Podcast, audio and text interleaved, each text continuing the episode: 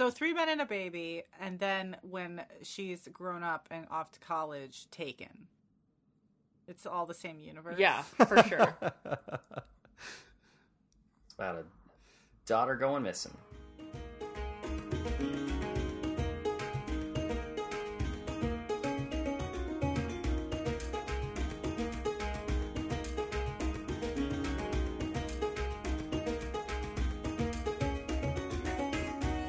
Welcome to Buckkeep Radio. We are coming to you from inside the walls. This is episode 97, Fool's Quest, chapters 25 through 28, and I am Rachel, a rereader. I am Alyssa, a rereader. I'm Jenny, and I'm a rereader. I'm Eli, and I'm a rereader. I'm Ashley, and I'm a new reader. And I'm Joey, a first-time audiobook listener. Corrections, omissions, and announcements. Announcements, you can still get Jenny's kids A to Z kids book. What's the title? It's Long Animal Friends Alphabet Book, because we couldn't think of anything better. It's called Animal Friends Alphabet Book. I just picture it in my, like, I picture the cover and I'm like, alligator A to Z. Alligator A to Z. There's a link in my Instagram at Jenny's Life Art. That's it. That's all the announcements that I have. So let's move on to mail. First up is Lisa, who sent us, it says, hello from Adelaide, Australia. Hello, wonderful people. Longtime listener, first-time emailer. I only just caught up with you before Christmas, and now it is so lovely to listen along weekly as it happens. I just wanted to chime in with something I've been thinking about for ages, and since they're showing up again now in these books, worth mentioning. I know you've spoken about how people envision serpents and dragons in their mind's eye. Thinking about the serpents with googly eyes still makes me giggle. I forgot we made that joke. I've always thought of them looking like the lions in the Chinese lion dances with swirly eyes and frills and everything. And then there's a video embedded, which I think is pretty cool. And where is it? I think that they're definitely not like, they're supposed to have like more frills and like stuff on them. Yeah. Than like a lizard or like a dinosaur kind of dragon, like the more European kind of dragons. So I think I can see it. Lisa goes on to say, I'm also here for all of the 80s and 90s movie references. Keep them coming. Oh, we will. Well, we don't can't stop, so we cannot stop. You all don't mention Australia much, but I do remember at one point someone mentioned the fool singing Men at Work's Land Down Under, and this is also something that now lives in my head rent-free. We don't mention it much because I've never been there. I've never been either, yeah. Yeah. I have been to Australia. Jenny, you've been holding out. And Alyssa, did you go, or was it just New Zealand? Just New Zealand. I went to Australia before I did New Zealand. Just that crappy little island called New Zealand. Well, it's just like, I figure if it's like, I mean, I know it's a lot of money, but it's like if you're going to be in a plane for 40,000 hours, you want to, God, it's so long. Hit up Thailand and like that whole area, Oceania. We didn't spend as much time there as we would have liked, but... Were you in just Sydney, or did you also go to Melbourne? No, we just did Sydney, because we only had so much time, so we did, like, 4 days in Sydney and, like, 2 days in New Zealand, so we were not there. What is that? Is that, like, beaches, or is that, like, more of, like, a city with, like, you know, like, indoor kid stuff? It's more city. I mean, we did, like, the bridge climb, which was terrifying, but not quite as terrifying as I thought it was going to be. And what does that mean? What's a bridge climb? Yeah. So you know the bridge? Yeah. In you walk Sydney? Across it? No. Not across it, like on the top part of it. What? Oh, fuck that. Wait. Nope. Hard nope. Wait, what do you got to do? Is it like one of those like bridges that could collapse on you at any point? No, it's a... Well, like you... So you have to, like, climb up, like, the stair part, which was horrifying. That was the worst part, because it shakes. And... Did you just Sherpa? What? A Sherpa. I don't know what that means. No, they don't have a Sherpa, Joey. Joey's just being a smart aleck. So you went on top of, like, the tower part? Or no, like the... No, it doesn't have... Like I guess it does kind of... The suspension cable... I'll send you a picture of us. So, like, you went on, like, the curved part. Yeah, I guess that's my ask. Oh, fuck no! No. There's no way. I'm getting hot just even thinking about that. Like, nuh-uh. It wasn't as bad as I thought it was going to be. I thought it was going to be really terrible, and I was very afraid. We were both very afraid, but it was not... Because you can't really see below it, which is what saved me. I mean, you can... Like, you can't really see through it. I guess. That's so you're not, like, looking... Yeah, I'm looking at pictures of people... doesn't really give me any... I'm looking at pictures of people doing the climb, and it does look like an endless set of stairs. Well, it's... that was the part that was terrifying, because you're going up and, like, you have to... Harnesses. Like, there's... You have to, like, go over, and there's, like, no railing on one side, and it shakes. So, like, that part... Yeah. That part was not particularly enjoyable. Well, we have a really big bridge here in Charleston, the Ravenel, and, like, it has a walking sidewalk and, like, bike path on one side of it. And even that, like, when you're it's a massive bridge. And that one, it moves when you're walking on it, and you can feel it. And that freaks me out when I'm on, like, a flat sidewalk. I'm not, like, up in the fucking wires and cables and shit.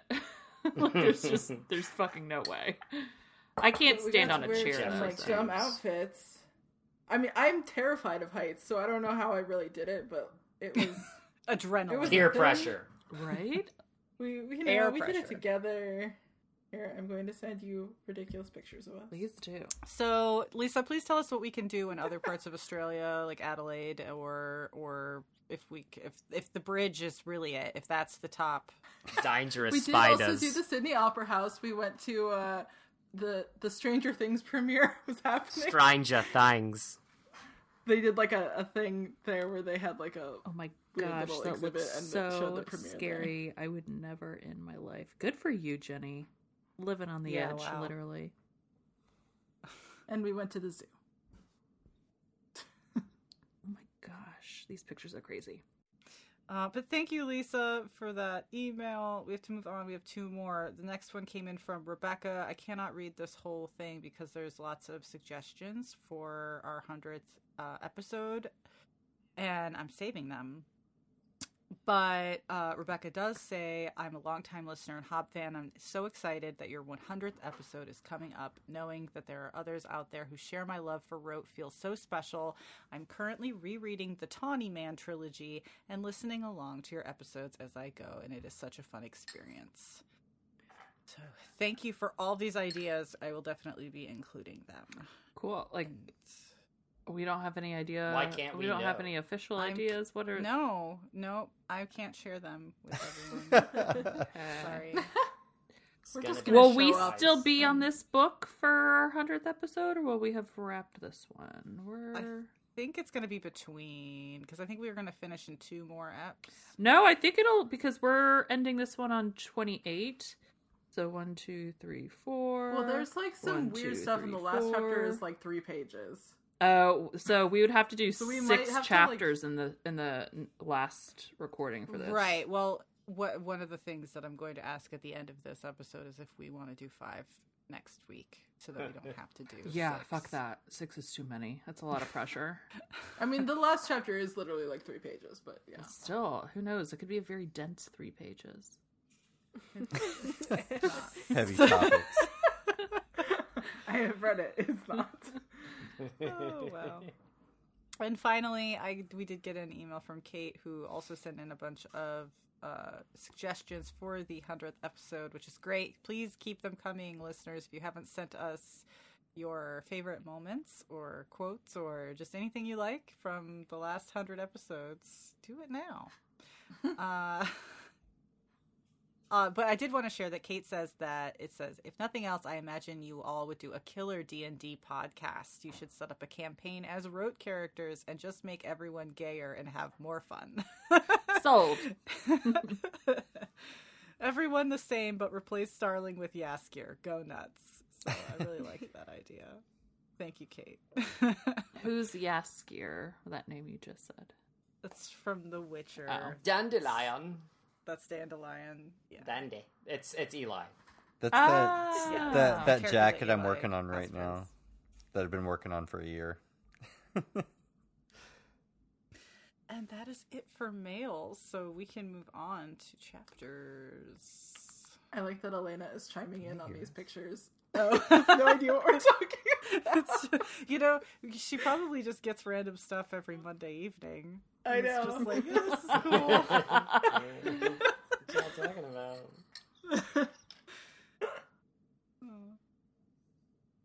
We'll bring Elena in for is Elena going to join us for one hundo? Yeah, we got to schedule it with her. We have to figure out how we're going to schedule it. I feel like we have a lot to discuss, and we're ignoring the fact that it's coming upon us very quickly. I know. It's because I have competing priorities right now, so. How dare you? But yeah, we're going to, because we have to figure out how to have it at the time that is best for everyone in all of world. The hemispheres that listen to us. So I feel like we need to record it at like 9 a.m. on a Saturday, which is not when I'll be my perkiest. Time. I can tell you that much. I'll be in bed. It'll be like my phone to be live. I feel like we could do noon. Noony. Yeah. No. Realistically, we could. Yeah. Okay. Let's start. Chapter 25. Go. Oh my gosh. Okay. This is me. So, what's the title of the chapter? The title of the chapter is Red Snow. Why did you ask me? I know how to read my own writing. Well, it seemed like you were going to skip that part. No, it's written twice. There's like this part that's like highlighted for me now. And can I say this is my favorite part of the podcast when you two argue? I was very excited to cover this chapter because it reminded me of that chapter in, was it book 1 or book 2, where Fitz makes his first attempt to assassinate Regal, and he's like charging through the castle, the palace that he's in, and he's trying, and it's just insanity, and he's not doing a good job. Kerosene Fitz. Yes. Kerosene Fitz. Yeah, Kerosene Fitz. And that is book 2, yeah. So that, I don't even that's think he was what on this kerosene. Felt like to me. So I jumped at the chance to summarize this, because I feel like we're just finally back there again. This is why I've been reading this entire series. is to get this Fitz. This is the Fitz that I like. So it's the chapter's called Red Snow. The content warning, descriptions of rape, and of course killing. The chapter begins with a message from one of Shade's spies summarizing the recent events in Chalced. The Duke of Chalced is no more. Dragons are dangerous, very dangerous. And is this why we need dragons? To balance out the worst people in the realm of Elderlings? And now a woman sits on the throne there. So Fitz is formally back in the saddle astride his definitely not witted steed, Fleeter. He's full of drugs and on the chase, so we know that this book has actually finally started. O'er snowy land and through shitty towns full of scowlers, the Carry Me or even Kerosene or both are indeed carrying Fitz to the most important place he'll ever go in this book, or so we hope. He's pushing on, having also drugged his other companions with downers instead of uppers, so he could make his quick escape. Sorry, Riddle. Sorry, Percy. Sorry, Lant. And sorry, pretty much the whole effing kingdom. But honestly, no one needs to see this except for for those of us who want to see Fitz do horribly violent things in the name of justice. And, of course, break some Chalcedian kneecaps, Fitz. Godspeed to you. Trot, canter, trot. Fleeter needs water but does not tire. It's probably the drugs. She snorted and pranced. Crow! There's a crow! Screeching tire sound.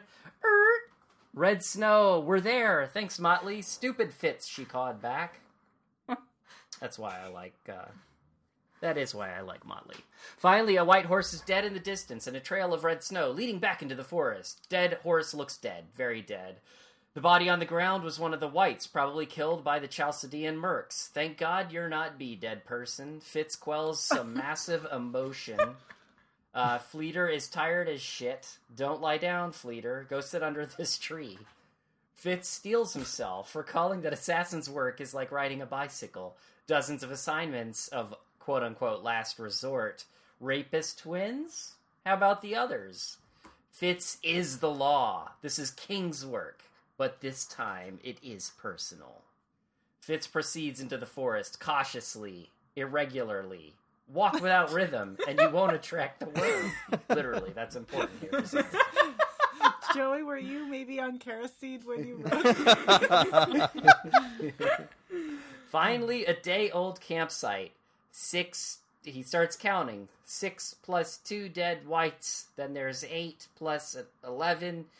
dead Chalcedians, 2 white tents, some 3 dead horses, 3 abandoned sleighs, 5 golden rings. No shine, no bee.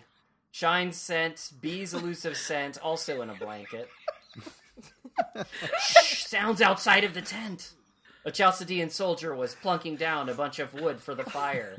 He has a bad leg. It's the handsome rapist. Another man, a graying man. The graying man asked Hogan to do something, but Hogan is deaf to him. Is this Fogman magic? The old man was using Fitz's special sword as a cane. Or was it... I get confused about the swords here. Somebody had a sword from Withywoods, and then somebody else had a...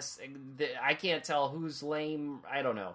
Fitz hefts his battle axe and approaches the old Chalcedian soldier, who is still shouting obscenities at Hogan. He spots Fitz. Uh-oh.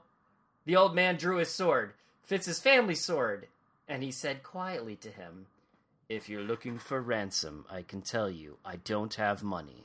But what I do have are a very particular set of skills. Skills I have acquired over a very long career. Skills that made me a nightmare for people like you. If you let my daughter go now, that'll be the end of it." "Hogan!" the old man screamed. Fitz threw a snowball at him and kept circling him. Fitz sliced open his tent and ruined his supplies. This is getting fucking weird. "Hogan!" The older soldier ran off to Hogan. Now he's really trying to get to Hogan. Fitz pulled out his sling. He starts swinging it around. After about 50 tries, he finally hit him in the temple with a glancing blow. Fitz rushed to him, punched the man in the jaw, grabbed his arms, and bound them tightly. "Bastard," he said to him. Fitz said, "Yep." "Now we're going to have a conversation," Fitz said. The old man could only curse at Fitz, so he pushed snow into his mouth.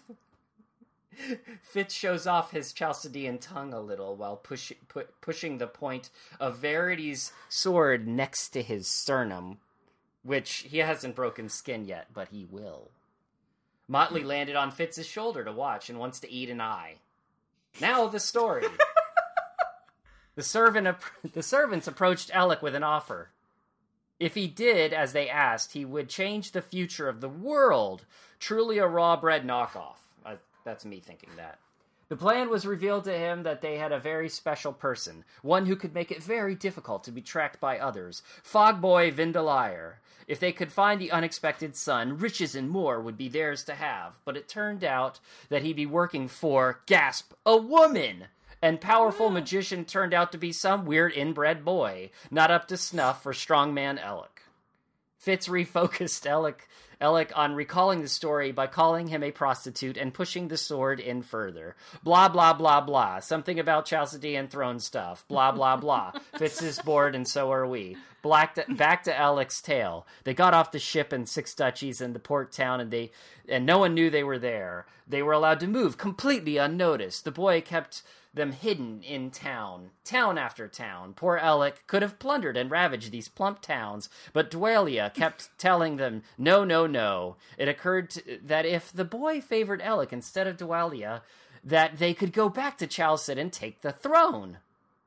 Then they made it to Withywoods instead. Skip ahead. Finally, Ellik figured out that the Fogman was being used actually on him, too. and that all he needed to do was separate them to get his way. So Vindeliar was very gullible and very easy to manipulate. Ellik recalled committing physical violence on Bee to Fitz, and to all our surprise, and probably Fitz's too, he did not kill Ellik right then and there. Then Hogan was there, begging for a woman, and Dwalia was there, and Fogboy was watching, and all went ballistic, filled everyone's minds with chaos. Soldiers shouting and running, Dwalia was released and fled, pandemonium ensued, and everyone was deaf to Ellik. Fitz left Ellik there, refusing to kill him. Fitz then brandished the newly recovered Verity sword and approached Hogan. And then he said, "You burned my stables. You hacked my home. My name is Inigo Montoya. You took my little girl. Prepare to die." "Huh?" Hogan said. "Blood for blood. Pain for pain, Hogan." Shing! Clash! After a brief bout of swordplay, he disarmed Hogan. "Where are they?" Batman voiced. "You have one chance to remain a man. Where's Bee and Shun?" Big fight. "Everyone went nuts," Hogan said. "There was no little girl." Fitz slashed his face a little. Now knife to the groin. The same awful story that we heard over and over and over and over again. A boy and a servant were taken. Where were they? They fled. Cool, whatever. There was no helpful information on Bee's and Shun's whereabouts. Then there was some more awfulness, which I will not tell you about. Kerf was then mentioned as a key person of interest, and then Fitz ended Hogan quickly. Ellik had then freed himself from his bounds and was beginning to attack Fitz with a fury. And then other Chalcedian mercs arrived, and Hogan called out to them, and they were still deaf to him. Fitz pushed forward with his shitty knife on Ellik, which almost cost him his life. The mercs were still unaware of Ellik. The mercs were stirred to interest by the ring guard that had just arrived. "Prince Chivalry," Percy called out. Fitz had lost his footing, and Ellik was nearly on him before Percy took up Verity's sword and skewered Ellik right there. Just skewered him. Capture, don't kill, Fitz said, and he was talking to the ring guard about everybody else after his double homicide, and then, which to me is kind of ironic, and yet, no Bee, no Shine, and let's organize a search, we must search now, and that's the chapter. Technically, he only killed one of them, right? Yeah, that's a good point. Per did the others. Good point. At least they got Verity's sword back. True. Bothered me that it was missing. One of Hod's great pieces. Alright. Let's go back to the part where Fitz is doing his run through the woods alone, drugged, refusing to rest until his horse falls down. I know. Fleeter just is like, "I need to lay down." And he's like, "No." Well, he did good. If she had gone down, she would have never gotten up again. So he never would have seen them at all if it weren't for Motley. Exactly. Right. And then he got, so really it's MVP time for these animals that get him where he needs to be, and then are his eyes, because he's not. Motley told him where to go, and then Motley saved his ass when he was like, "Watch your back, brother," and then he had to slice dude's throat. Mm-hmm. Yep. I think Motley should have gotten to eat an eyeball. I hope she did. I mean, she doesn't need permission now, as long as I think she can just... She's good at removing her own eyeballs, which I assume she is. Ugh. And... so much violence. Well, at least Ellik is done, and I like that it was nicely summarized for those of us who had forgotten who Ellik was, or never knew why he's here and what motivated him to do this thing, when he used to be, you know, the vice president or whatever. I mean, did we need to know that Chalced sucks? Yes. Chalced sucks. Except for apparently Kerf, who is like allegedly a good guy. Oh, we'll get to him. Allegedly a good guy, but seems to be just doing the bare minimum of just not actively hurting people. Yeah. So... I'm not a rapist.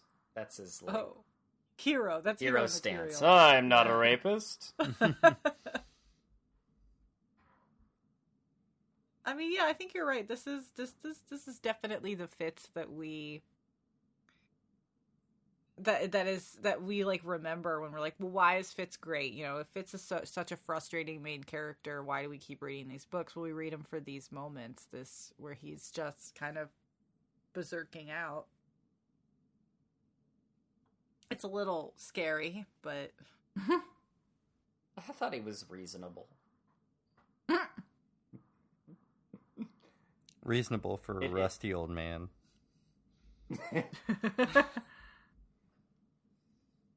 So what happens towards the end of the chapter when his legs give out? Is that because his body is just being pushed to its... That's the kerosene giving up. Yeah. The kerosene is catching up. Yeah, he's a waste of At the very end, he's like, "Let me just have a couple more," and he eats some more. Yeah, bad idea. He can't go down. Yeah, it's that, or he's definitely dead. So, but like, how much kerosene can you keep fucking with before like your heart just that's I think this is the first time we've seen someone take more, like as they're the other doses. Yeah, Shade taught him how to do this. Yeah. The PCP. Yeah, you're right. He's becoming Shade. But I mean, I can't imagine Shade could get by for more than a couple days doing it, you know. Shade just passed out after it ran out, but like he didn't take more as it was running out. Well, we don't know how much he took in the first place. It's true. Yeah, because when they did the run to forage, it was over days. Yeah. So. Maybe he was just shooting it up the whole time. Yeah. And knowing Shade probably. And Fitz has this, like, you know, this self-heal that's going all the time. So like you're right, maybe a man his age should have had a heart attack by now, but he hasn't because his heart is rebuilding itself. Yeah, it's regenerating. She's like, oh fuck, you should be eating like the Flash. Maybe that's another reason he fell down. Maybe his sugar's just really low. I mean, he hasn't really eaten. He didn't sleep. You know, he just like hung out for a little bit, but he didn't sleep, and then they got on the horse and fled. So yeah, he doesn't have time for sleep. He's got worrying to do and murdering. I just want to know why this is the way. Why is this the way? Why was this preferable to coming up with a force of people and arresting everyone?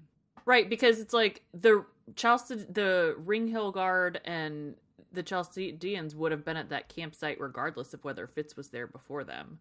So I mean, they were like there 5 minutes later. Yeah, it was, like, it was just... It's like, I mean, it's because he wanted to torture them for information and he didn't want to do it in front of anyone. That's it.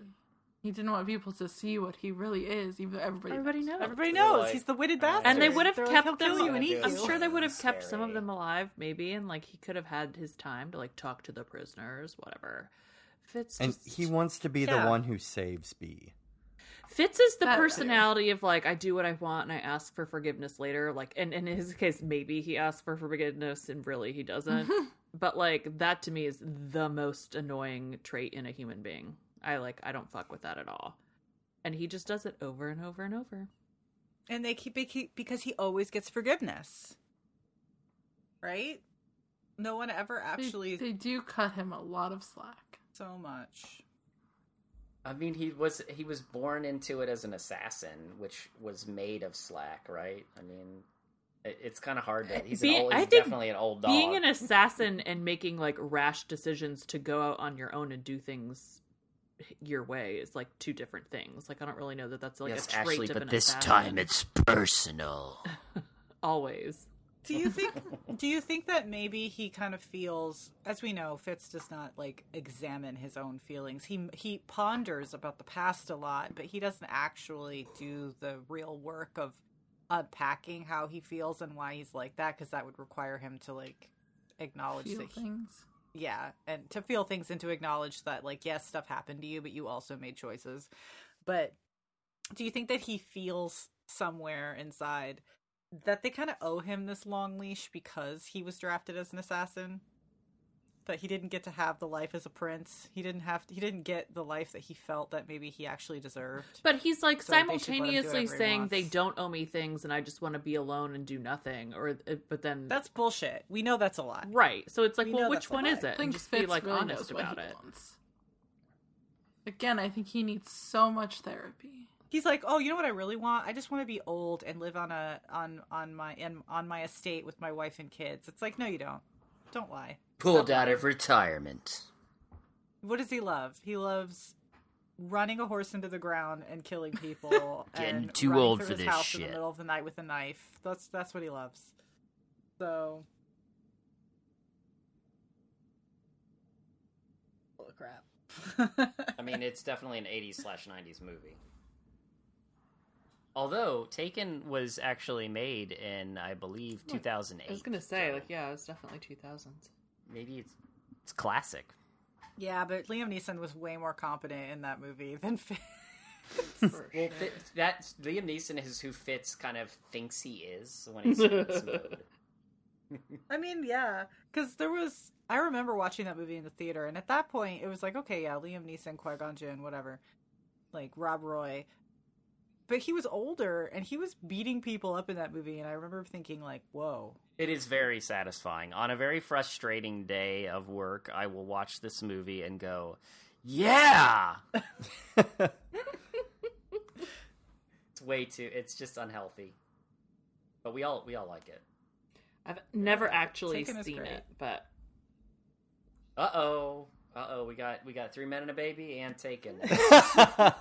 Well, I never watched it because I'm very sensitive with, like, violence and gore and stuff, so I wasn't sure if I could. Oh. Is it gory? It's got... The themes aren't people great. Up. What's the part where he electrocutes the guy with the battery? Yeah. But that guy's evil. That guy's a shithead. He's, like, human trafficking children. Like, he needs to go. The guy's bad. Marco. Nobody's disputing that. He's Chalcedian, for sure. Yes. Yeah. Full Chalcedian. You feel good about it. You're like, yep. Yep.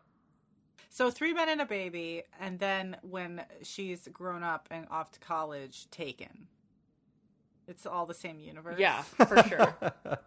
It's about a daughter going missing. We talked about Motley. We talked about Fleeter. I liked the part where they called him Prince Fitzchivalry when they showed up. Mm-hmm. Like, hey, remember Prince, what you're supposed to be. Stop murdering people. Fucking Prince. Well, I think it's also like, you do whatever you want. We're just going to take orders. That his soldiers were very proud of themselves. Even though he was frustrated with them, they were just like, look what we could do. The one thing Joey didn't point out was when Lant rescued Riddle. Yes. Not useless. Not completely useless. He did a good arm lopping. Land. Our little juniors came in and they helped. Percy fell off his horse in just a way that he also happened to stab somebody. So that was great. Good for him. Well, because we can't have him like just straight up killing people. He's like 11, so. You know, it's like when Fievel finally is able to, like, pop his ears up so his hat stays on top and doesn't slide over his eyes. Like, that was his moment. Mm-hmm. It's like, it's fine for him to kill people, but not on purpose. It was an accident. Sure. It was just manslaughter. I feel bad for Fleeter, who is just kind of standing under a tree somewhere feeling abandoned. You're going to leave me? You're leaving me here? That was kind of shitty. You know what would have been really nice? If they had actually been Wit bonded, he would have known that she was not doing well. And also, she would have known that she wasn't actually being abandoned. He was just moving through the forest. Yeah. You know? But instead, we've just got a sad, used, abandoned pony. Who... Yeah, gave everything she had. She gave everything she had. Poor pony. She's a warrior horse, and she didn't even really get to shine. She was just used as like a cross-country ski. She didn't get to bite nobody. There was no charging. No kicks to the face. Burridge would be very, very angry at Fitz right now. You know that. You've been cuffing him. Telling him he doesn't deserve his horse. He can walk his ass all the way back to Buckkeep. Are we good to move on? Yeah. Mm-hmm. Get it, Jenny. Chapter 26. A glove. A horrifying glove. The intro comes to us from the servant Yeriel and gives us more insight into Beloved's first time at Clary's. Apparently he was 20-something, which really makes me wonder just how slow they age. At first he was cheerful and obedient, but then he became morose and impassive, and let's just blame the servants for that, because I'm sure they were at fault. I mean, God's forgive that he doesn't want to be used as breeding stock or be marked for easy identification with painful tattoos. How horrible. And you can't blame him for lying about his sisters, and I assume staging a heist to make off with his genealogy file. Good for him. This chapter involves a lot of trudging through the snow. After their night in their little tree fort where Shun lets Bee sleep on her lap in her coat to stay warm until her legs fall asleep and then she, unceremoniously shoves her off, they aim to get as far away from the area as they can. Shun arbitrarily decides to go that way, and they set off. Bee follows Shun, Shun follows Bee, Bee follows Shun again when she realizes that setting a trail through the fresh snow is hard when you're small. In the meantime, while trying not to think of the fact that they're starving, Shun gets to tell her sob story, which is legitimately awful, and even Bee feels sorry for her. Apparently when she lived with her mother and her mother's asshole husband, the husband used to lock her in her room without food for days when he thought she was being disrespectful. So then she tried to jump out the window once, but the snow broke her fall and she didn't die. And then they wanted to marry her off to really inadequate suitors. There was an old man and a gay man, and then she was slapped a lot and had an annoying younger brother. And if all that wasn't terrible enough, then her monster stepdad took an interest in her, and it's just awful. And thanks, Hop. Gotta love that trauma. Anyway. You can't be a lady in this story without being right. Completely and utterly traumatized. Nope. I mean, really can't be a character, period, but yeah. So they settle in another wolf father-approved tree fort for the night until Bee is woken up by her wolf alarm and the smell of slow-roasting bird carcass. Yum! And yep, there's a Chalcedian, but it's just Kerf, the one Shun swears is the one good Chalcedian out there. I feel like Shun is trying to enter an opinion into our discussion about Chalcedians from last week, so let's see how Kerf does. Turns out, he's known where they were the whole time. He swears he's a good Chalcedian, too, and doesn't rape women, because he lived too long with his mother. Is that the way to save Chalced? Quality daycare options? Who knows? He goes off to fetch more wood, and Bee and Shun decide to just eat the half-raw bird, and I feel like they could have waited, but sure. They try to steal the horses next, but Kerf comes back and offers to take them to their people, which sounds promising, except we're in the middle of a middle hob book, so, you know, we can't have nice things. He does at least make them some soup first, so that's nice. In the morning, they set off, and Shun is suspicious because he's taking them back the way they came. Turns out she was right to be suspicious, because guess what? He's taking them back to their people. Only to his Vindeliar fogged mind, their people are Dwalia and her insufferable crew, at least what's left of it. Shun's pissed and fights back. Bee barely puts up a struggle because what's the point? Oh, and Dwalia knows she's a girl too. So much for secrets. They don't wait around for long because Dwalia's ready for her sickening little experiment, pulling out a strange translucent glove with three silvery fingertips on it. Monster. Everyone holds hands and now Bee sees the black standing stone. Uh-oh, she knows that's a problem. She doesn't think she can save herself as they head into the stone because she doesn't think Repin will let go of her or that they would come back for her. And knowing what we know about the pillars, I feel like she should have chanced it, but oh well. We have to have a story, I guess. So she bites Kerf's hand, and he lets go of Shun to try and slap her as Bee pulls him into the stone with her. So Kerf fails. Kerf? Yeah. Might have possibly been a good guy, but he got fogged. So we'll never know. And also is fine with slapping people. A little slap hand there, whatevs, you know, just a little, you just... My thing is, I feel like Bee, I wasn't pleased with her behavior. Because I agree with Jenny, she could have, risked it and tried to, like, see if she could not go through and get Rep to let go. But then also she's like, well, I'm going to make sure that Shun doesn't have to get drug all throughout this, so I'm going to leave her behind. But there's, like, Chalcedians that they can hear coming. And so she just leaves Shun, who's traumatized by being raped before, to fend for herself when this posse of Chalcedians is coming. Yeah, there's not really any, the only way through is through in this situation. Like, I think it's supposed to be, like, they have to go through the stone. Like, there's no, or at least she does, right? Like, well, yeah, I mean, for the story's sake, I get that, like, she has to go through, but I just felt really horrible for Shun in that moment of, like, okay, well, like, you don't know if she's going to be able to get away. She's on foot. These guys could be on horses. We all know what their main mission in life is. I just feel like it was rude to leave her behind.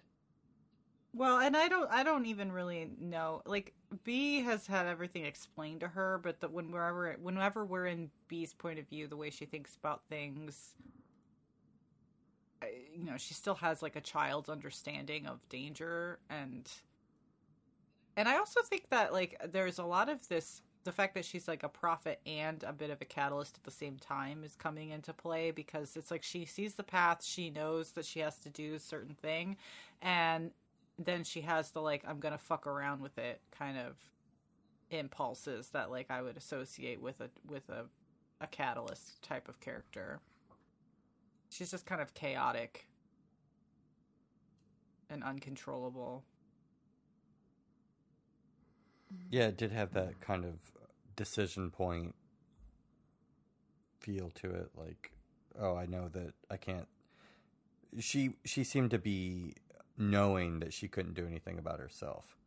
So what can she do? And that's what she went for. And that's very Farseer of her, too. Like, the self-sacrifice. Yeah. True. It's in her character DNA. She can't help herself. I must be the one to suffer. All suffering is mine. You guys want to talk about how they stole Beloved's flesh and used it as a glove? So you think about, I think I spent an inordinate amount of time thinking about how it would have been done. I hope that it was just like he sheds his skin anyways, and at an opportune time they just sloughed off that layer of skin in one nice large sheet. Sure, that's exactly what happened. It was just a shedding. Yeah. I mean, that's why he has no fingertips and can't feel anything, and like, yeah. I haven't thought a lot about it. Until now.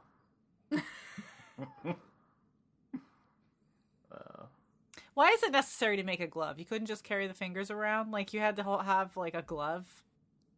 They could have just, like, glued his fingertips onto a very, like, stylish glove. You know? But right? Didn't have to be a creepy, translucent one. I'm sure it's got to be fairly delicate, too. Like, do they keep it moisturized so it doesn't fall apart?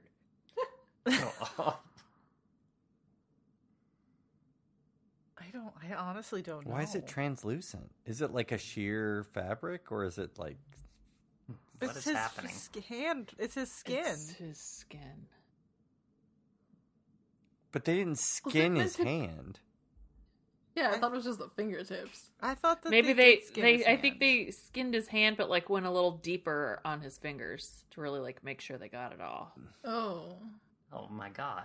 I don't like it. The detail of it being a translucent glove makes no sense unless they skinned his hand. Yeah, like but why else would it be a translucent glove? They're using like fucking because it's a window. Silk chiffon. They're using like silk chiffon for the glove, and then put his gold and silk fingertips on it. Like, but his hand isn't tucked up except for the fingers. Fingertips. You can lose like a decent number, or a decent few layers of skin without like mangling yourself. Yeah, but how would you do that and keep it intact enough to be a glove? I'm not a professional skinner. I don't know. I'm sure there's somebody out there that could. Maybe they dipped his hand in like serpent juices, because they're always like sloughing anyways. Like maybe they have like a slough juice.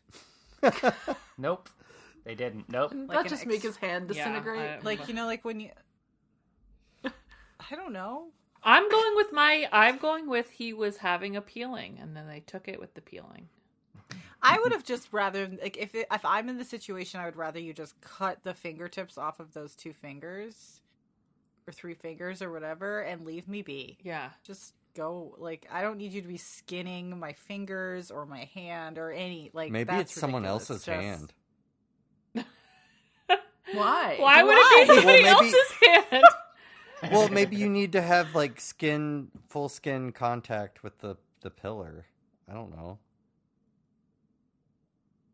But you'd have your own hand. This is way too much thinking about it. I was not thinking this far. Yep, I'm not. Before. I was just like, yep, that's the fingertips. Yep.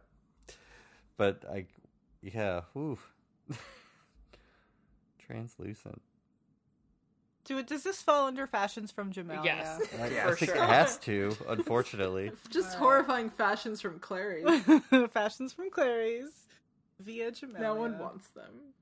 Really cool gloves. Oh, yeah. One of a kind. Just so great. Maybe it's a translucent glove. Maybe it's just like... It's a latex glove from Others Beach. Yeah exactly. And it's a nitrile glove that they just had hanging out. They found it next to some needles and just like Revere Beach, dead cats, scenic Massachusetts. Needles. Yeah, just like every beach I've been to in the area. It's from bodies. All right. Our club on the beach. It's from beach bodies. That's what I'm gonna do now that I don't have debt. Yes, open up beach bodies. Open up beach bodies. Right where now, everyone will wear translucent. At the height of the pandemic, it's a great name for a bar at the height of the pandemic when real estate is at the highest amount I'll ever pay for it, and everyone's leaving the city. It's perfect. Yeah, and inflation is getting out of control. I think it sounds great. Mm-hmm. I would be so good at owning a bar named Beachbodies, except for the part where I'd be like, it's 7:00. Except for the part where you have to interact with the public. You have to do back office skills, which you don't want to do. You think that I'm not good at... You think I'm like not good at interacting with the public? I ran a whole international social club for like 5 years. Haven't we had multiple conversations? Yeah, exactly, and loved every minute of it. Haven't we had multiple conversations? How I'm customer service for our rug company? Oh right. Well, yeah, I don't like it, but doesn't mean I'm bad at it. I'm gonna do it. Doesn't mean you're good at it either, but But we don't want you to be miserable. I have a particular set of skills. Not those skills. Drama. It's coming up with cool names for inappropriate bars. That's it. The sum total.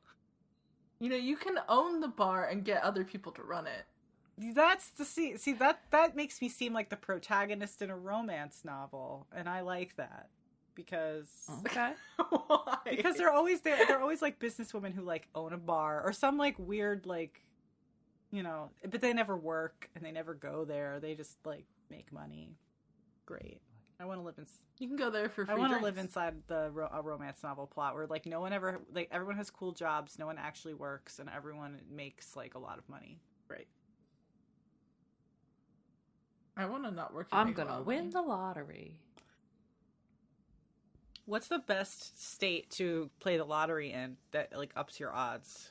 I don't know about statistically being better. You just want to do it in one of the 11 states that have anonymity. Right, and New York is not one of them, which is why I don't play But here. South Kakalaki is. Because I don't want to get murdered. Come on now. Yeah. All right. What else happened?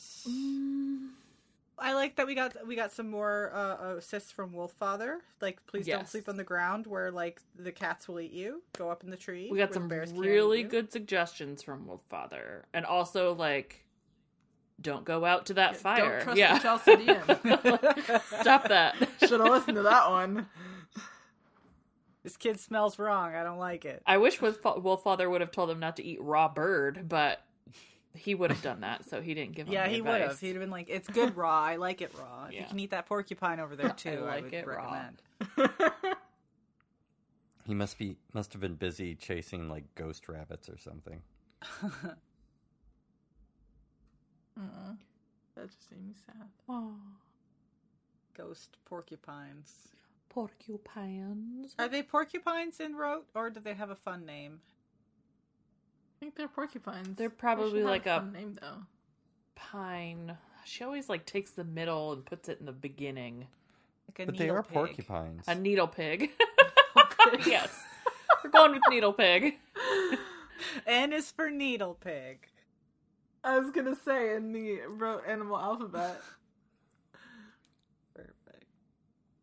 Needle hog? No, that's too close to hedgehog. I don't know. Needle. I just feel like it's like she did the porcupine thing and then decided to start coming up with cute names for things. It's only on some things, though. I guess it's just when it really felt right. Yeah, like robber rat and Galador. Okay, so Dwalia sucks. Dwalia can fall off a cliff. Can't wait to hopefully... She a hoe.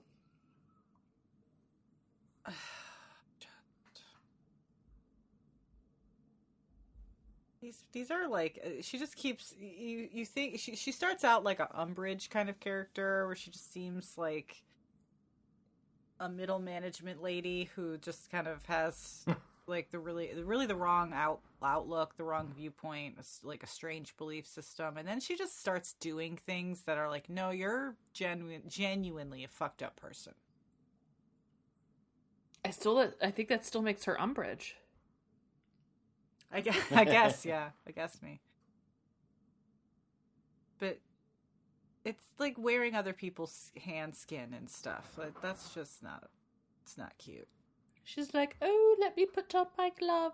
She sticks it on and human flesh. She's probably actually a carnivore. A cannibal, not a carnivore. She's both the monster. Well, not even drinking. I'm drinking bubble water.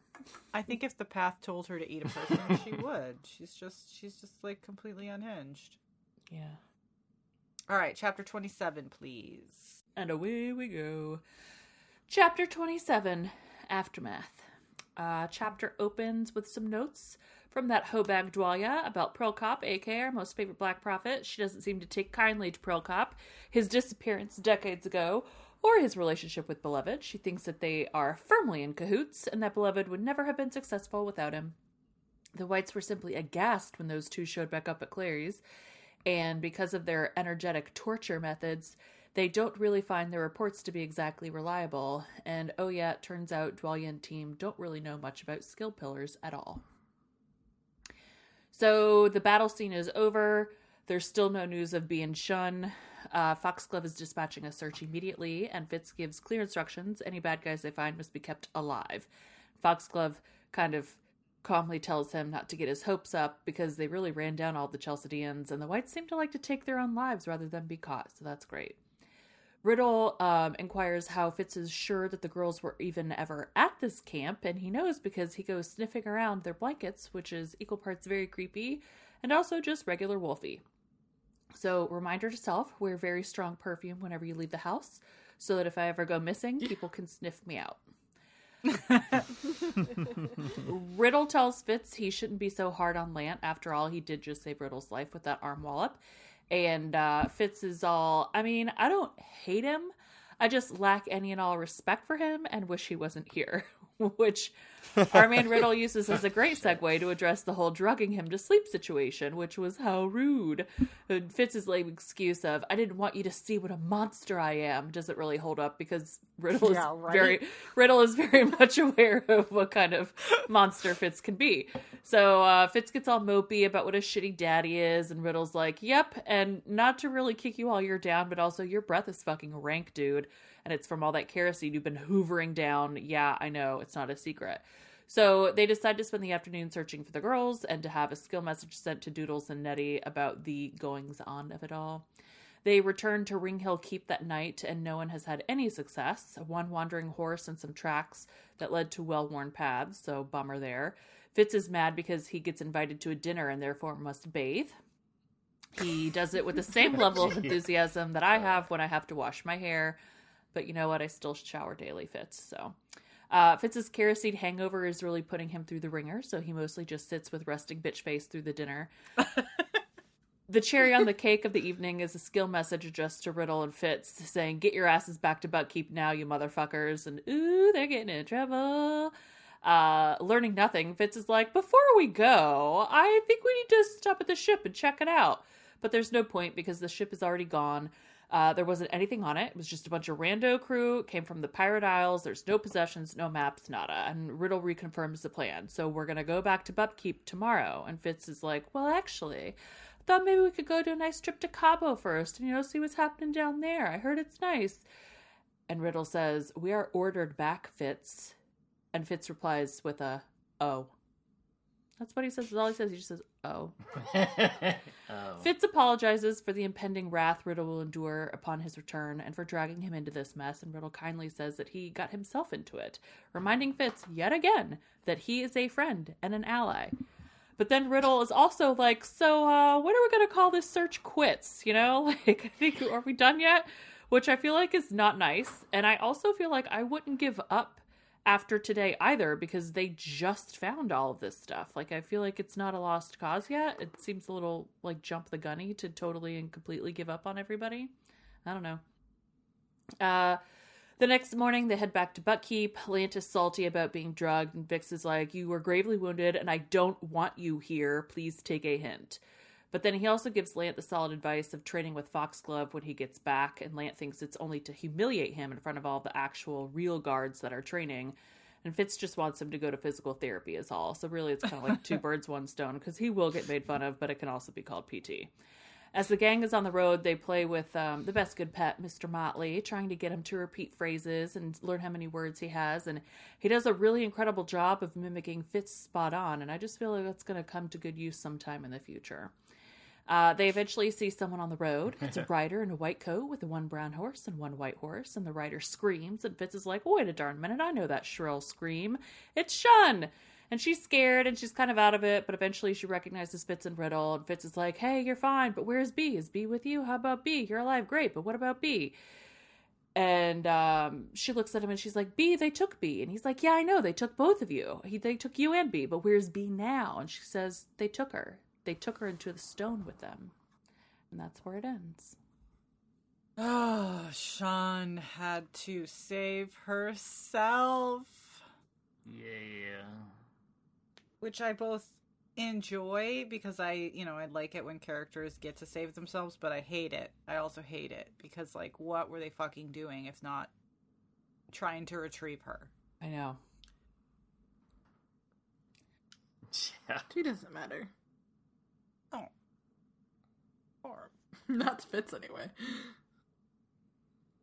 Yeah, I think that this is just Riddle is showing that he is going to do what Nettle tells him to do, which is like that's fair. Like, he's got a kid on the way, and like, I don't know, like, Fitz is like, oh, you don't want to just implode your life and, like... Join the family trade. Like, come I don't do think Fitz I wants to him do. To do that. No. Right, but... I mean, Riddle has done it himself.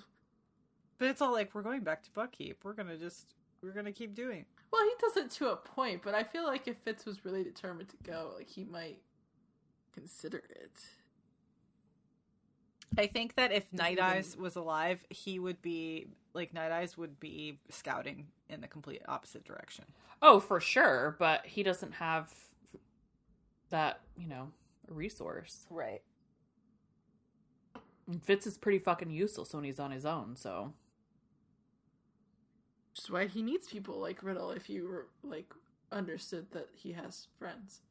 But Riddle already went rogue once. I don't really expect him to keep doing it, you know? No. Well, they're going to get a second chance, right? Because they've got Shine, and Shine has more information than what they've got. They had it before. So this is definitely like a... It's just kind of... It's the rhythm of it is a little interesting, because it's like race, race, race, fight, fight, fight, give up, trot home. Oh, wait. Shine's here. Cliffhanger. Whoa. You didn't do any work. Are we going to, like, keep looking? It's like, of course you're going to keep looking. There's a whole other book left. Yeah. We're ready to give up, right? Oh, we're finding her in this fucking book. You think? Yes. Damn it. That's not going to happen. It's only the middle book. Please. What do you think the third book is? Like, Joey? Just like what do you think they find her? Like, I'm going to summarize the rest of the series. The whole last book is just like a condensed version of Bee's life after they find her. Like... No, in the next few chapters, we recover Bee. Dwalia goes off to Clary's, and then Fitz and the Fool and a small army of everyone goes to Clary's, and they just fucking clean house. That's it. The end. And that's why Joey's not an author. Oh. Well, you're just trying to chop out all of the plot, is my point. Like, you're like, let's just wrap this up real quick. We don't need anything else. Where are all the parts in your summary? There's no like parts for us to sit and cry. So you have to like really think about that, because that's what your readers want. They want to cry a lot, sob until there's no water left. Yeah, Joey. If I don't cry at the end. Plane for 4 hours. Then what's the point? Yeah. Something I've been prepped for extreme tragedy for fucking 8 books now, so like, this devastation, there will be death, there's gonna be really hard goodbyes. I don't know exactly who's gonna die. I don't think everybody's gonna die, because if they all died at the same time, then it's like almost wouldn't be as sad. So there has to be that. It's tragic to me. So it's really just a lot of bad outfits. They better get some stone dragons. That's all I'm saying. I better get a wolf dragon. The end. Well, if I had to guess, I feel like I'm gonna see the Fool die, and then I'll see Fitz die. In that order. What are your chances of what if you had to also put some bets down? What are your chances of like talking about feelings? What do you have the odds? Feeling. Like, not great. Okay. I want to go back to the opener of this chapter that talks about Prilcop and Dwalia and how they... Why did they go back? Yeah, why? Really? They say there was so much evidence that this was not a place to go back, and yet they both decided... Well, like, even the intro in mine, it's like he left for a reason. It was awful. Yeah, they both... Did he think that there was new people in charge? Because it's the same people. Yeah, because they lived for an exceptional amount of time. Yeah, Prilcop convinced him. Why? Why is Prilcop such a fucking idiot? No, it can't be that. Well, he was very old. He could have been senile and forgotten. Definitely. Back in my day, it was a fine place. It was nice. They fed us pheasant and good things. And like, not a soul was tortured. Beloved's like, it's not like that anymore. It's like the difference between... Sure it is. Anyway. Sure it is. You just don't remember. The difference between Detroit in like 1950 and 2010. Like, it's like... It's just like so bad, because it's like they walked up and everybody was like, these motherfuckers came back. They're like, fucking... They're like, we didn't even have to try. Go get the whips. It's so embarrassing. Yeah. Threw those whips away. We need them now. Right? Put your hand in the box. Yeah, like... Whips? What whips? Those are caressers. Is that the box you bought? I was going to say, did you buy that limited edition Walmart paint box? A Walmart exclusive paint box. And the box was Clary's. It is. So, okay, so Prokop, obviously... the senior prophet in this situation, but also like wrong. And what I thought was more interesting was that they don't know how to use the skill pillars. So this goes back to what we were talking about in a couple episodes ago about like, if it doesn't have to do with prophecy, then they don't record it. Right. It's like they have the ultimate library of Alexandria, but they only catalog the information that is relevant to like their will, their desires. Only Baroque art. But they know that the pillars exist. They know no history. A way to use them. I don't know if they really even know. Yeah, they can I think they know how they're mapped, but I don't think that they know because they can't use the skill to read all the skill boxes, right? They couldn't. Well, and it even said that, they can't even read it. They don't even know what all the runes mean, so... Right. Now, we talked about whether Vindeliar has the skill or if it really is their weird, prophecy thing, but, would he be able to use the pillar himself? I mean, I think it's the skill, so. And I would expect him to be able to use a pillar, yes. Yeah. But they probably... I don't... what do you think Dwalia... So, does Dwalia and the other whites, do they... believe in this skill? I mean, they must. Believe in it enough to skin Beloved's hand so that they can use it. Yeah.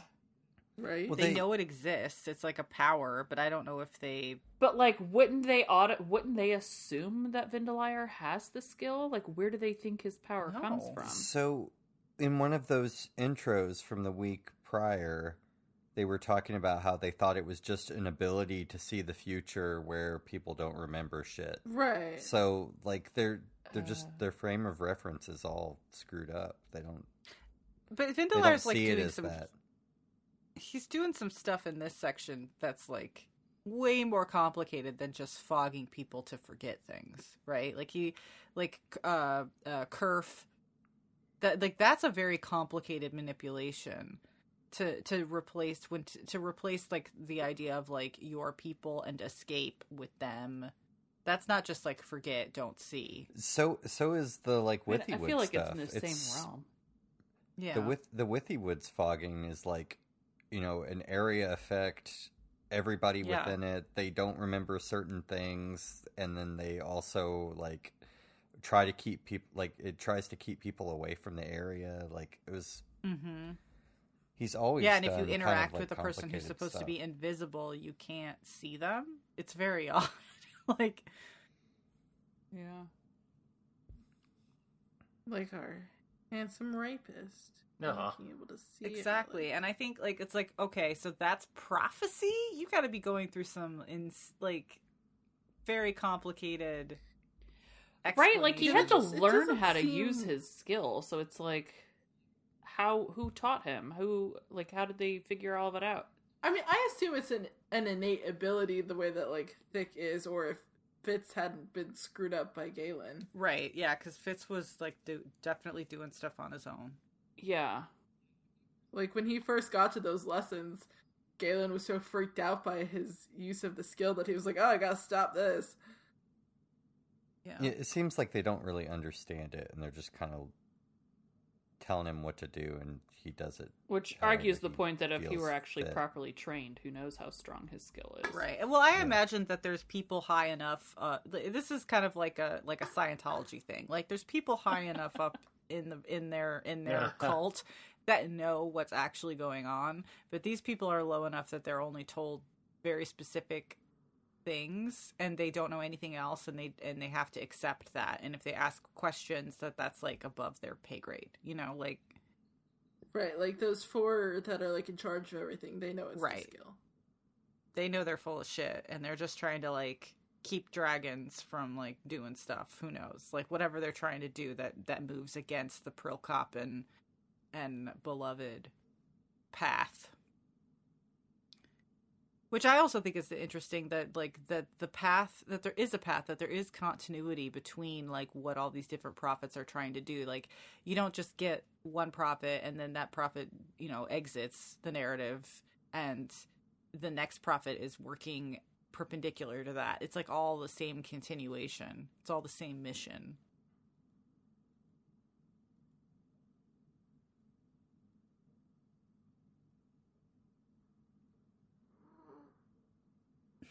All right. Or do they vote on the path every Tuesday? The prophet that Slack. Oh God, it is. Yeah, it's a Slack survey. They do that thing they used to do in ancient Athens, where they all write the name of their least favorite politician on a piece of pottery, and whoever wins is exiled for 10 years. I wish we could do that now. Right? Oh man, what a better system. Seriously good. A system of elimination rather than, like, you know, what's the word for raising people up? Promotion. Mm-hmm. And if you don't like people and you want to demote them, you can just assassinate them. Yeah, it's quite the filing demotion. Intent. Yes. I think filing intent is a perfectly civilized way to live. The Huts do it. The Huts do it. The Atevi do it. Everyone should do it. Rachel for president. Legalize assassination today. That's what you can do now. Forget the bar. You can run for office. I mean, isn't that what the call is? Is everyone has to run for local office? Except my local office is fucking, like, hell. It's like a hellmouth of nonsense.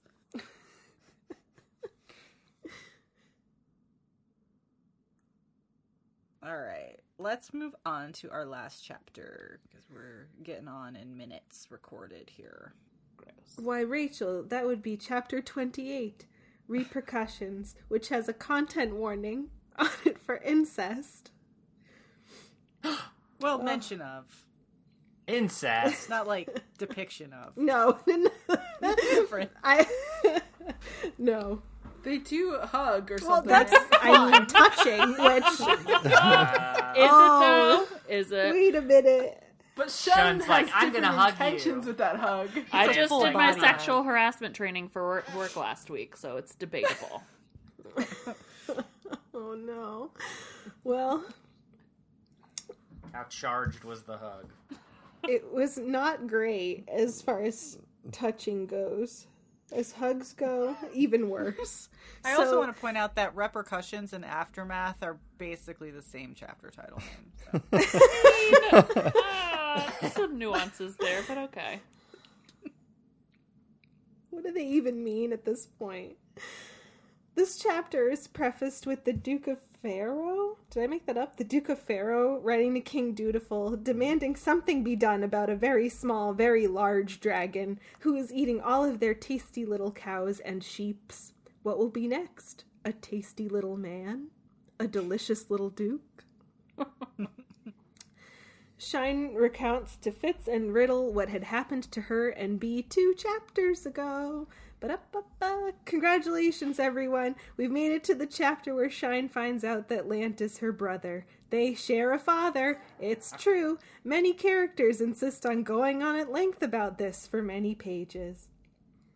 But also in this chapter, Fleeter says, I am Fleeter.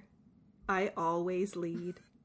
She breaks into a gallop, overtaking Riddle's horse and taking Fitz to meet up with the returning rousters who have picked up a trail. They follow it back to the standing stone/skill pillar. Fitz recognizes it, and what other stone would it be but the one that stood near the stone dragon sleeping at the Elderling Road? Fitz takes off his glove and is about to just barrel on through, but it's not plugged in. Fitz goes into blind rage berserker mode because his elf bark is worse than its elf bite, and it's elf blocking him, and he doesn't even remember shattering his axe in Gimli-like fashion against the stone. Fitz, Riddle's voice was soft. Why don't you sit your ass down a sec? Fitz catches everyone up on the situation and, realizing there's nothing for it, bids Fleeter take Perseverance to Buckkeep to be Nettle's singing telegram and rally the skilled folks to fight. But Per doesn't know the way. Fleeter does, though, a perfect animal, smarter than anyone. She says, "You won't bond with me, yet you ask this of me? Fine, but I'm getting a prezzy, anything I want." Fitz says, "Okay." Nothing to do but wait and tell us about it, I guess. The next evening, Nettle rolls up with her entourage. She looks Fitz dead in the eye and says, "Sup," and he leads her to the skill pillar. Fitz starts to explain where it goes, and Nettle is like, "I obviously know where it goes. This is my entire job." In this moment, Fitz notes he is jealous of literally everyone who can use the skill right now. Local coterie leader, whose name also sounds like a horse, Springfoot, leads her skillies on through and finds not one thing. No people, no tracks in the snow, no sinful morsels of Turkish delight. The only remaining possibility is that those who went in never emerged. I always thought when I saw the movie version of... Wait, clarify which movie version? The BBC. BBC. Okay, no, BBC, the only one with the big puppet head ass lamp. Yeah, I watched it with Grandma. The Turkish Delights, I was like, I didn't know what a Turkish Delight was, but I was like, that seems like the most lavish, luxurious, delicious treat in all of the world. Yes. And then you ate. Yeah, I was like, they're not great. It's not awesome. This is what he was tempted by? Like, how bad was the food? Right? It's like worse than a Swedish fish. It was the only thing that had sugar in it, apparently. When I was in Greece, we went to a nunnery, and I had a better name. An abbey. And to like look at art and stuff, and the nuns gave us like food, and one of the things that they gave us was Turkish delight that they had eaten, and I was like, well, I have to eat this, and none is giving it to me. Like, right. I can't not accept the Turkish delight from the nun. Obviously this is like good godly Turkish delight. It's not evil witch Turkish delight. But I can tell you that even the godly one sucked. So it's really just You're that god, fuck you. Turkish delight sucks. Turkish delight is a delight to people who've never had sugar before, ever, and only that. What is a Turkish delight? It's like a marzipan. A jelly top. It's like a marzipan plop. Hold on, Turkish. Yeah, they're like squidgy. I was actually just looking up. They have like gelatin in them, don't they? Or like they must, yeah. It probably also has suet. It says it's a confection based on a gel of starch and sugar. Yum. None of that. You had me at marzipan. Like... You lost me at suet. Oh God, that sounds like And then they can be like fruit flavored, or they a lot of times have like nuts and stuff. They look like they would just be like a sweet little pretty treat, and then you're like, no, it's not. Honestly, it's like the shit that's inside fruitcake. Like it's like a candied fruit, but it's orange slice. It's an orange slice. But Turkish delight is more like it's just like a jelly paste with like stuff in it. So like coconut or nuts or rose, and they always taste like and they're always covered in like a powdered sugar. So they're always like really pretty colors, and then they have the powdered sugar on the outside of them. They look like they should be amazing. So they look like they would be such a delicious special treat, and then you're just like, this is bullshit. I guess, I don't know, Edmund Pevensey had never tasted a Dunkaroo. Exactly. Dunkaroos are good. Like, if the evil witch pulled up on her sleigh with like some fucking Timbits, it's over. I'm on the sled. I'm on. Sign me up for. All I need is some Haribo gummies. I'm there. You give me twin snakes or some cherries, I'm on it. The fucking Turkish delight. So what did you want it to taste like? Like, what did you want it to be? Because, like, in my mind, it should taste like a macaron. Yeah. Maybe. Yeah, something better. and less squidgy. I have a big textural problem with it, first and foremost, I think. Yeah, it sticks on your teeth. Like, it immediately grips your teeth when you're, like, trying to chew it. Oh. It's one of those. But, what did you want it to taste like? Awesome. I don't even know. I was, like, the first time I had one, I was in my teens, and I was just like... But you were, you, there was something there. There was an archetype of what you wanted it to be. I don't know if I even remember that. Every single time I've had Turkish Delight, I didn't even understand what the flavor was supposed to be. But all the flavors are like pistachio, it's like sugar roses, with nuts in it. Hazelnut. They're like, they're not good flavors. They're just... Did you want it to be like a donut? Because I think that would pass. No. I would be like... It doesn't look like a donut. Well, and I expected it to be a candy. Like, I didn't expect it to be like a... Yeah, it looks like fruit fudge. Like, if fruit could be made into fudge or something. Like, because it's like a globular, globby... It's like inferior gummy bears. It's like a dried out shelf stable version of fake Jell-O. It's like... Yeah.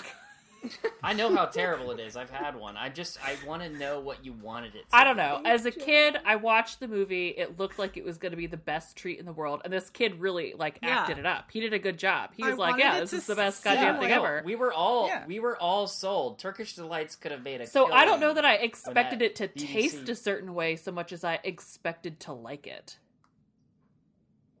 So you were wanted to taste a feeling. Probably. Yeah, which is like 99% of why I'm an overeater is because I'm trying to taste feelings. You wanted to take a Turkish, an Ottoman's delight. That's what you wanted to taste. Sure. I wanted it to taste something that made me want to betray my friends and join the devil. Yeah. Like... She wanted it to be her evil villain origin story. She eats a Turkish Delight and then she takes over the world with her witch powers. Yeah, it just didn't work out. Rude. I would have been like, this is it? No, I'm sorry, I'm going back to God. Serving temperature. And would you have started in the convent? Main ingredients, starch and sugar. I had to get, I had long cut off shorts, so I'm famous for my long cut off shorts. And they still made me borrow a skirt and put it on. So I was already, like, in an annoyed place about being in convent. So I was, we went to monasteries, too, in Greece, and I forgot about that. I was wearing very unsightly leggings for Jesus, so they... Wait, what are you supposed to dress up? Is it, like, a long gown? Like a lady. You gotta doll yourself. Would you have to wear, like, mascara for Jesus? No, they're not like that. Just legs are bad. Yeah. You gotta make legs. Jesus like a little... You have to look like you slithered in on a snake tail. Yeah. You can't tell that it should be legs. A complete mystery. Yeah. So you... Be a serpent. That sounds worse. It's what God wants, Joey. It's what he prefers. God wants snake sex. Let's go back to Replica. Anywho. Yes. Well... Oh my God. We had a nice run. So again, we are reminded that the actual repercussions of Beloved succeeding in bringing dragons back are that now dragons are harassing everyone, and we need witchers. I think that's the they need witchers. And that would be fun. Would Fitz make a good witcher? I think Shade probably has, like, all the chemicals needed in his... He's got the trial of the grasses. So, for our listeners who don't know, what is a witcher, exactly? Everyone knows. I mean, I know it's a thing, but I don't know what a witcher... Like, I don't know, like, definitionally what a witcher is. I want Eli to explain. Eli, go. So, I mean, just based on this most recent season and from The Witcher 3... It sounds like there was...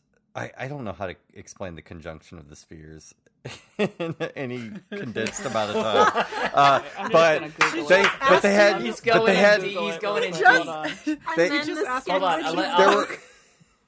They created... Okay, fine. Eli's fired. Eli's too barred for this. He's too much dandelion. Witchers, so for listeners who don't know, witchers are beast hunters who develop supernatural abilities at a young age to battle wild beasts and monsters. But it's like a weaponized form of human. They mutated people to fight monsters because monsters were like taking over the world. Okay. All right. Okay. Because of the conjunction they're mutagens of the spheres. Based. There's I see where Eli's going. No, get the loot. In my mind, Realm of the Elderlings and the continent, because it's also a world with no name, are each a sphere, and we could merge them together, and then we could have Witchers in Realm of the Elderlings. But my only rule would be that Witchers need to leave serpents alone. Because they're not doing anything. They're not monsters. They're serpents. Only exactly. Dragons. Just dragons. Like, when they're fully pupated and they're fucking people up, then... Then you take them out. The gloves are off. Also, the witch... Because also the dragons in The Witcher are... They're bad. They're not good dragons. Mm. They're like the lowest totem pole dragons I've ever seen. Do you mean design-wise or, like, attitude? Both. Oh. They're just, like... They're just not very dragon-y. They're just... I don't know. I think there are a lot of cool monsters and stuff in The Witcher, but the way that they do, everyone has their own take on dragons, and some vibe and some don't. I mean, I don't even necessarily think that like the dragons in Realm of the Elderlings are cool, but they are interesting. Maybe we just know too much about them. We've been in their heads. They're been in their OP. Breeding cycles. Don't remind me. Ew.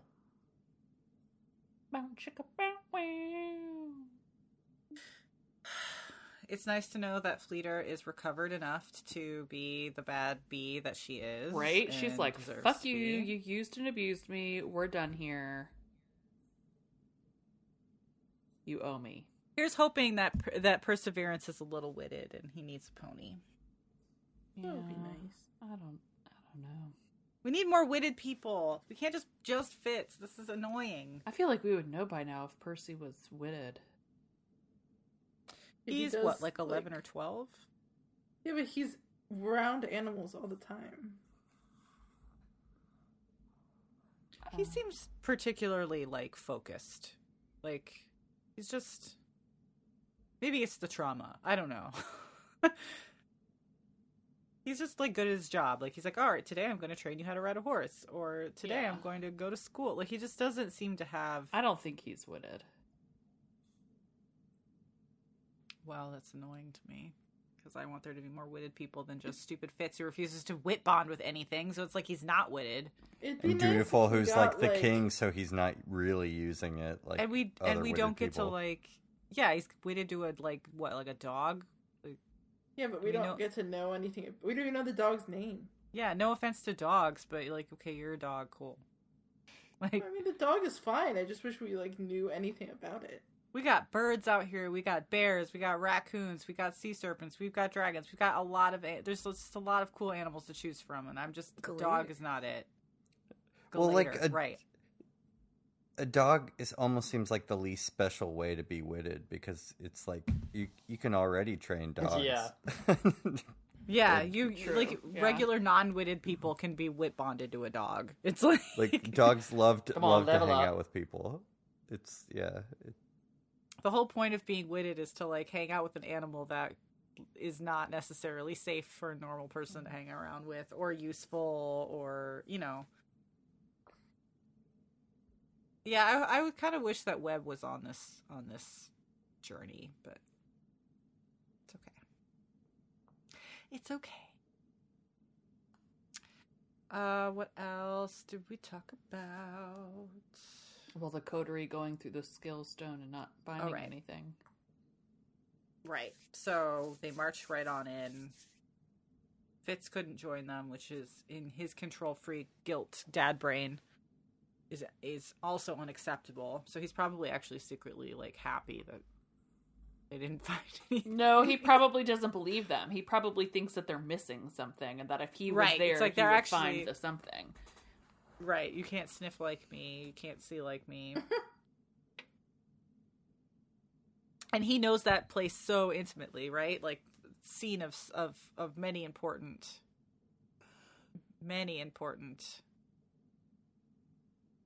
scenes. So It's like, what do we think? He goes back to Buckkeep and he gets the fool.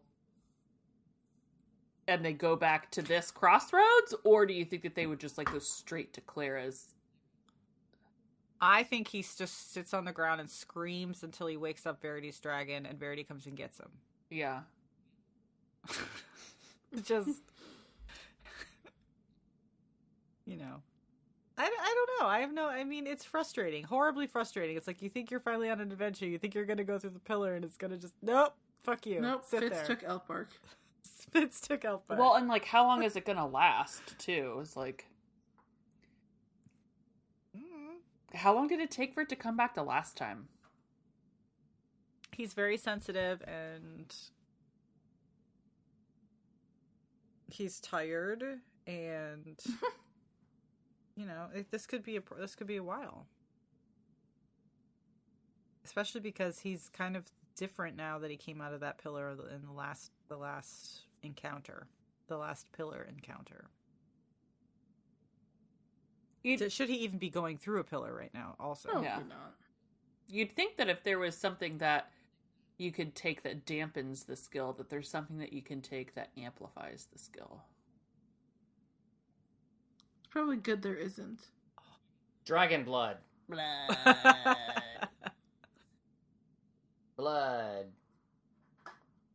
I was hoping like another plant, but yeah, you're right. It's probably something gross like blood.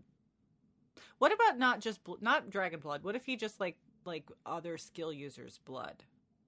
You want them to become vampires now? What if he did like a shot of Nettle's blood? Do you think he would be able to, like, grasp? Well, one, I think that's incest. He can't drink Nettle's blood. It's getting blood. Weird. It's not incest to get blood from someone related. Content warning, incest. This again. Is not. This is just blood. This is like a thimble full of blood. Vampire He's not stuff. Sucking it out of her like a vampire. There's nothing sexual about it. It's very clinical. Okay. So a blood swap with Nettle. I don't know. I don't think that would do it, because the skill doesn't live in your blood. Well, it is. It's like little silvery bullshit. It's probably that's what it is in dragon blood, but that doesn't mean that's what it is in human blood. It's midichlorians, so like he either needs to like eat a piece of her hair or drink her blood or eat a toenail or something. Ew! Like, crossed a line!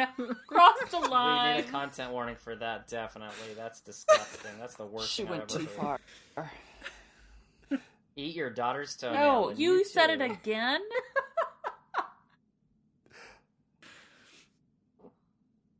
Look, if that's the way that the magic works, could you as a non... It's not how it works. Okay, but also, like, the fool doesn't have his fingertips anymore. So, like, how's he going to be doing this? He's going to have to be... That's what I'm saying. The two of them they need to find somebody with some powers because they ain't got shit right now. I think they better start hiking. I think they better just start. Make your friends' fingertips. To do what? And to go where? Like, they have to get to where they went. I know where they went. Who's a skill friend that they need to call in? Skill friend. They have no friends because they don't make good friends because they constantly do everything by themselves. They need to grab that solo skiller that went up to Withywoods. Now he's just like a solo dude. They need to like fold him into the posse and like kidnap him and take him. What if that was your job? You're like, I go to weird places that nobody can get to and I just report back. I think that sounds awesome. That's actually a pretty good travel job. Yeah, I don't hate it. That's my prediction. They're going to kidnap a skill user to use as their gate key. I am the gatekeeper. Do you think that Bee and company are lost in the skill stone, or do you agree that Springfoot's coterie is maybe slightly incompetent? Shitty. I think they're incompetent because I think 99% of the world is incompetent. They were described as incompetent, so I'm going to go with that. They were described as being, like, the best, weren't they? Yeah, they all had matching jackets, Joey, and, like, all cool haircuts. My read was that they sucked. And they rode in on, like, these really interesting, super bright, colored jazzies. I mean, who's to say that, like, there wasn't, like, a fog happening when they landed there? Like, I don't know. That was my first thought. That's true. Yeah. Vindeliar's just area. They were literally just standing there in front of Vindeliar while he's like... yeah. It's empty. He's like, what? We're not here. You don't see me.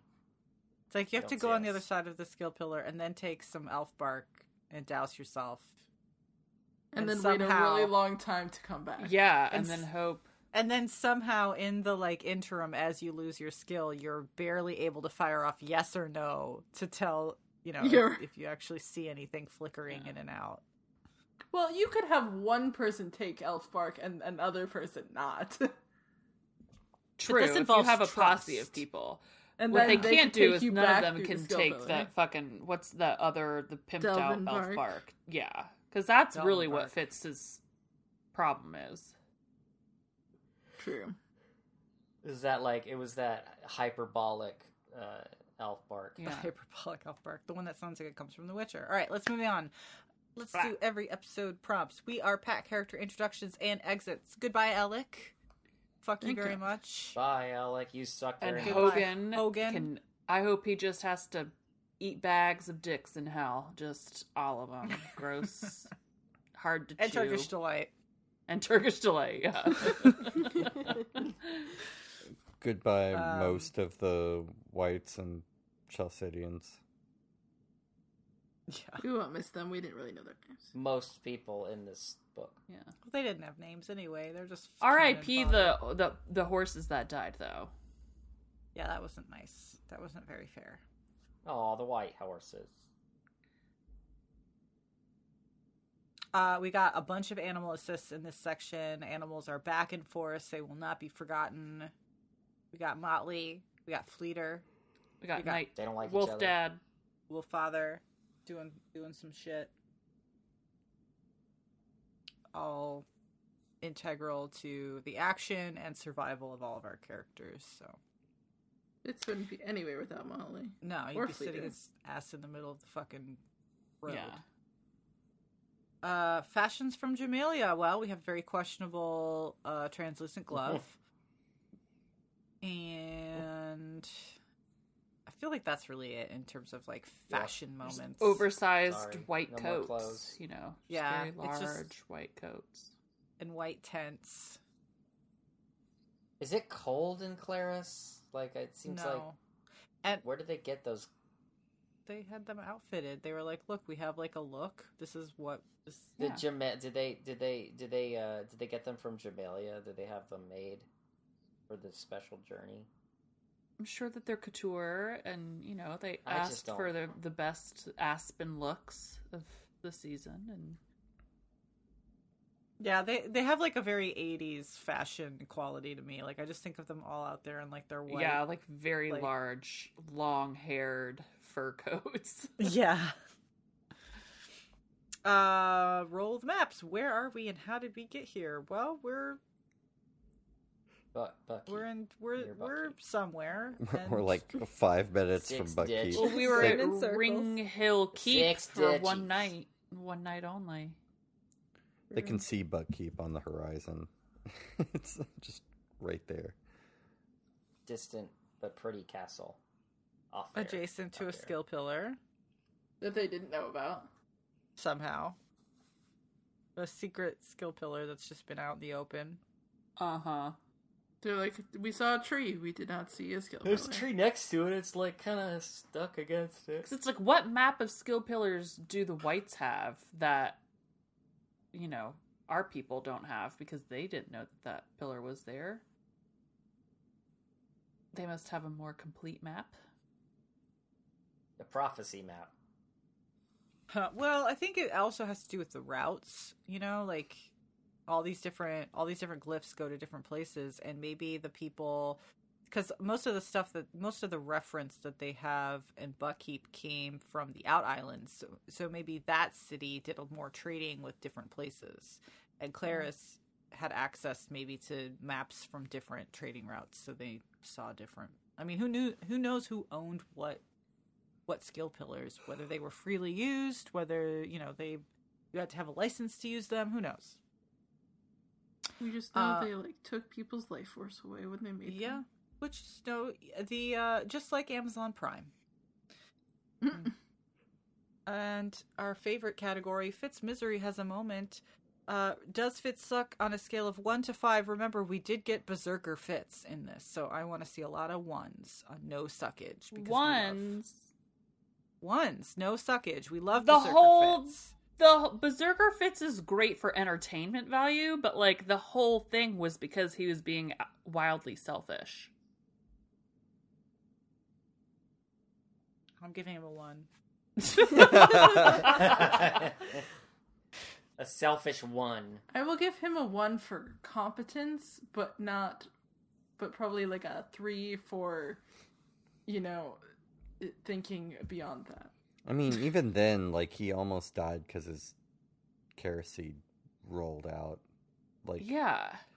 Did he need to take that? Well, the only thing he could have done to make this section better was somehow lose his shirt. Okay? Like, or not drug his friends. No, I love it. Drug your friends, be smelly, get an axe, kill people, scream, do drugs. Yeah! This is it. Number one. He's one. He's peak Fitzing. But, like, I'm serious. Like, if you don't know how long it's going to take you to get into a fight, are you going to take the kerosene, like, instead of coffee in the morning? Or are you going to take it at the start of the fight? If I could take kerosene every morning, I would. I would take kerosene and do my emails at 10 a.m. You can. If you want uppers, great. It's available. Called Coke. Just walk out on the street and get them. Yeah. It's called Coke. You can absolutely do that. I love Coke. That you can do with all your restored funds. Great. Can't wait. That'll be great. Alyssa, I didn't hear your rank. No rank. All right. I'm putting it firmly at like a 4. All right. It sounds like we're averaging at like a 3.5 or like a 3. No, we're averaging at a 2. Don't. Yes, because most of us gave 1. You gave a 1, so that's 3 1s and a 4. I'll give him a 3. I had 4. I think he's like a 1 and a 3. He's in his competency in this episode, but he's not. I don't know that he necessarily did an amazing job. But he bumbled his way into mild success, and that's debatable. Okay, yeah, it was great. It was great. It's so boring. All the other chapters before this, he was so boring. We're not saying how exciting he was. We're asking. I am. We're seeing whether that is my suck. Yeah, that is my grade. That's I'm with you, Joey. I'm with you. I don't care if he's hurting people. I was going more on a behavioral standpoint, less of an entertainment quality standpoint, but okay. I gotta watch this movie at the end of a stressful day. That's all I'm saying, and it's gonna be great.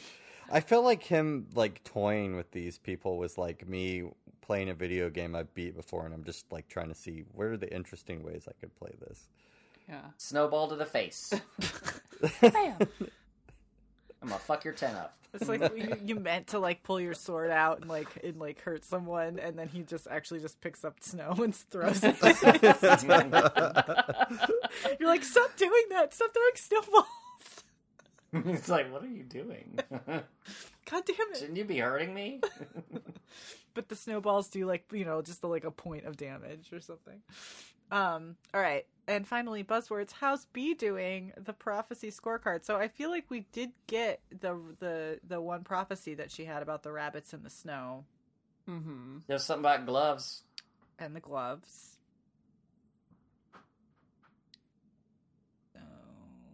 So, on path, I guess. On course. Seems to be. Terrifying as that is.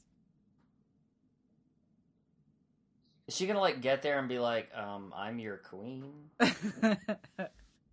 feel like no, because that's not how they treated Beloved, so. Yeah. I feel like they're going to get there and they're going to be like, we're going to take all the skin off your body and tattoo your face. Oh, God. Right. Good. It's going to be great. You're going to like it, because that's what we expect. And we're promoting this person who has no talent. And then we're going to breed you with someone. Globular boobs. All right. Reminder, our next reading set. Oh, wait, we have to decide. We're going to do 5 chapters, right? So that we don't have to do, we can do 5 and 5, I think. Okay. Left. Sure. Yeah. Let me look really fast. Make sure. Do math. We have 38, and we just ended with 28. So yeah, so 5 and 5. Yeah. All right. So reminder for next reading section, we're going to do 5 chapters. That's Fool's Quest chapters 29 through 33. This has been Buckkeep Radio. You can email us at buckkeepradio@gmail.com and let us know if we can read your email, and also send me your favorite memories of the show for the anniversary episode. I'm Rachel, and you can find me on the internet at Darth Rachel. I'm Alyssa, and I'm online at AlyssaMaynard.com. I'm Jenny, and you can find me at Faceless Fray on Instagram, or Jenny's Life Art if you want to buy the book. I'm Eli, and you can find me at Chewy Bread Cosplay. I'm Ashley, and I'm on Instagram at Ladybird Parker. And I'm Joey, and Fitz was definitely a 1. Next up is spoilers, but last week's spoilers was just us talking about old movies. Do we have any other old movies to talk about?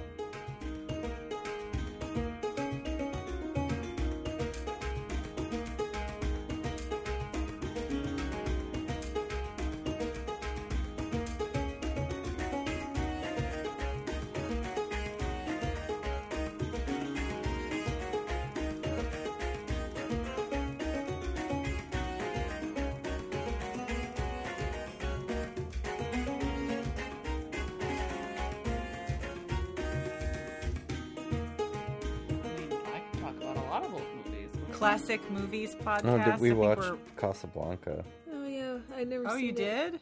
Yeah, it was really thoughts? Gay. Yeah, the ending. Very pleasantly surprised, completely blindsided by how gay this movie was. It's my review. There were a lot of nice, tasty-looking drinks. Yeah. Oh yeah. And coats. Coats you want to wear. Uh-huh. I liked it. I liked it just fine. I like how no matter how like fabulous the coats people are wearing in old movies, they don't look cold. You know, like they're just like wearing a cool outfit. They're not bracing against. My thing is in old movies how many coats people have. Women have a coat for like every dress that they own. Mm-hmm. Yeah, because it's always like tone on tone matching. Yeah. It's like, I own like 2 coats. And coats are expensive. So I'm like, where are these bitches getting all... Even the broke bitches, like in How to Marry a Millionaire. Those women don't have fucking 2 pennies drummed together. And they have fabulous ensembles and all of the matching coats. One Under Armour. I love How to Marry a Millionaire. The one, the song where she just makes all the gymnasts dance around her while she Googles them. That's just I just greatest. Like the character's name is Shotzi. That's a good name, Shotzi. That's an excellent movie. Shotsies. You guys should watch. It has Marilyn Monroe in it. Mm-hmm. Some Like It Hot. Some Like It Hot is also very great in a different way. Alyssa, have you ever seen Meet Me in St. Louis? No, I haven't seen a lot of movies. Oh. Meet Me in St. Louis is the best. That sounds like it has a song. Oh, okay. Yep. Oh, it's a musical. It's a musical, yeah. It's Judy Garland. Oh, the girl. Among other great actresses, yeah. Oh, yeah, there's lots, yeah. It's very, and it encompasses, like, there's just so much because it goes, like, years. It's, like, years of their lives. Yeah. I killed him! That movie is great. Yeah, it's the best. So yeah, there's a few suggestions for folks. Yeah, you know, we're just going to keep the impromptu classic movie podcast with Buckkeep Radio, BKR podcast. On brand. Yeah. Yeah, movies keep from going. The 40s and 50s. I could go for a long ass time with that. So I did. I watched Brigadoon today. inaccurate, weird, anachronistic Scottish people afraid of feminism, live in huts, Gene Kelly sings, they fall in love, then they kill a guy. It's great. And they collect heather. My movies are more recent. I like Taken. Where somebody takes somebody. And then they get taken again. And also then they get taken again and taken again. People just keep taking shit from him. You think they'd learn. Or he would. And then John Wick came out. He put his stuff on under lock and key. I think John Wick is more of a Fitz than maybe Taken, because like he gets the shit kicked out of him in every single one of those movies. And that feels very Fitzy to me. I mean, he's got way more style than Fitz ever would have, but... Who's like John Wick but fails all the time. Yeah. Well, that's not fun to watch. Is anyone like that? Is there any incompetent hero that just gets the shit kicked out of him in every... It's like semi-competent bits. What about Die Hard? Barefoot, bloody, dirty, disgusting. He comes out on top, and I've seen all of those movies. A lot of them in the theater. I mean, Fitz is doing all right. So, I mean, he still wins. It's just, it's messy. Messy. I don't know. Like he died a few times, and then he, you know. Spoiler cast listeners, tell us your favorite action hero that gives you Fitz feelings. And I'm going to end it at that because I don't want to edit another 2.5 hour podcast. So fine. Rude. We started at 9, so it's 2 hours. Yeah, we started at 9. Okay. All right. Good. Well, you know what? Spoiler cast is just like a thing we do if we feel like it. It's not, required. And You know what we would talk about anyway, if you were going to go. Well, and I feel like we're going to have, actually a better jumping off point after the next section to, really go into it. And then in our last episode for the book, we'll just keep everyone on and, predictions for how this is all going to, unfuck itself. Predictions for book 3. Unfuck itself. So, that's it. All right.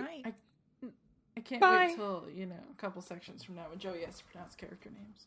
Yes! Dwalia. It's gonna be great. It's gonna be so fun. Everything is happening. It's all gonna pay off somehow. It's all happening. And tears.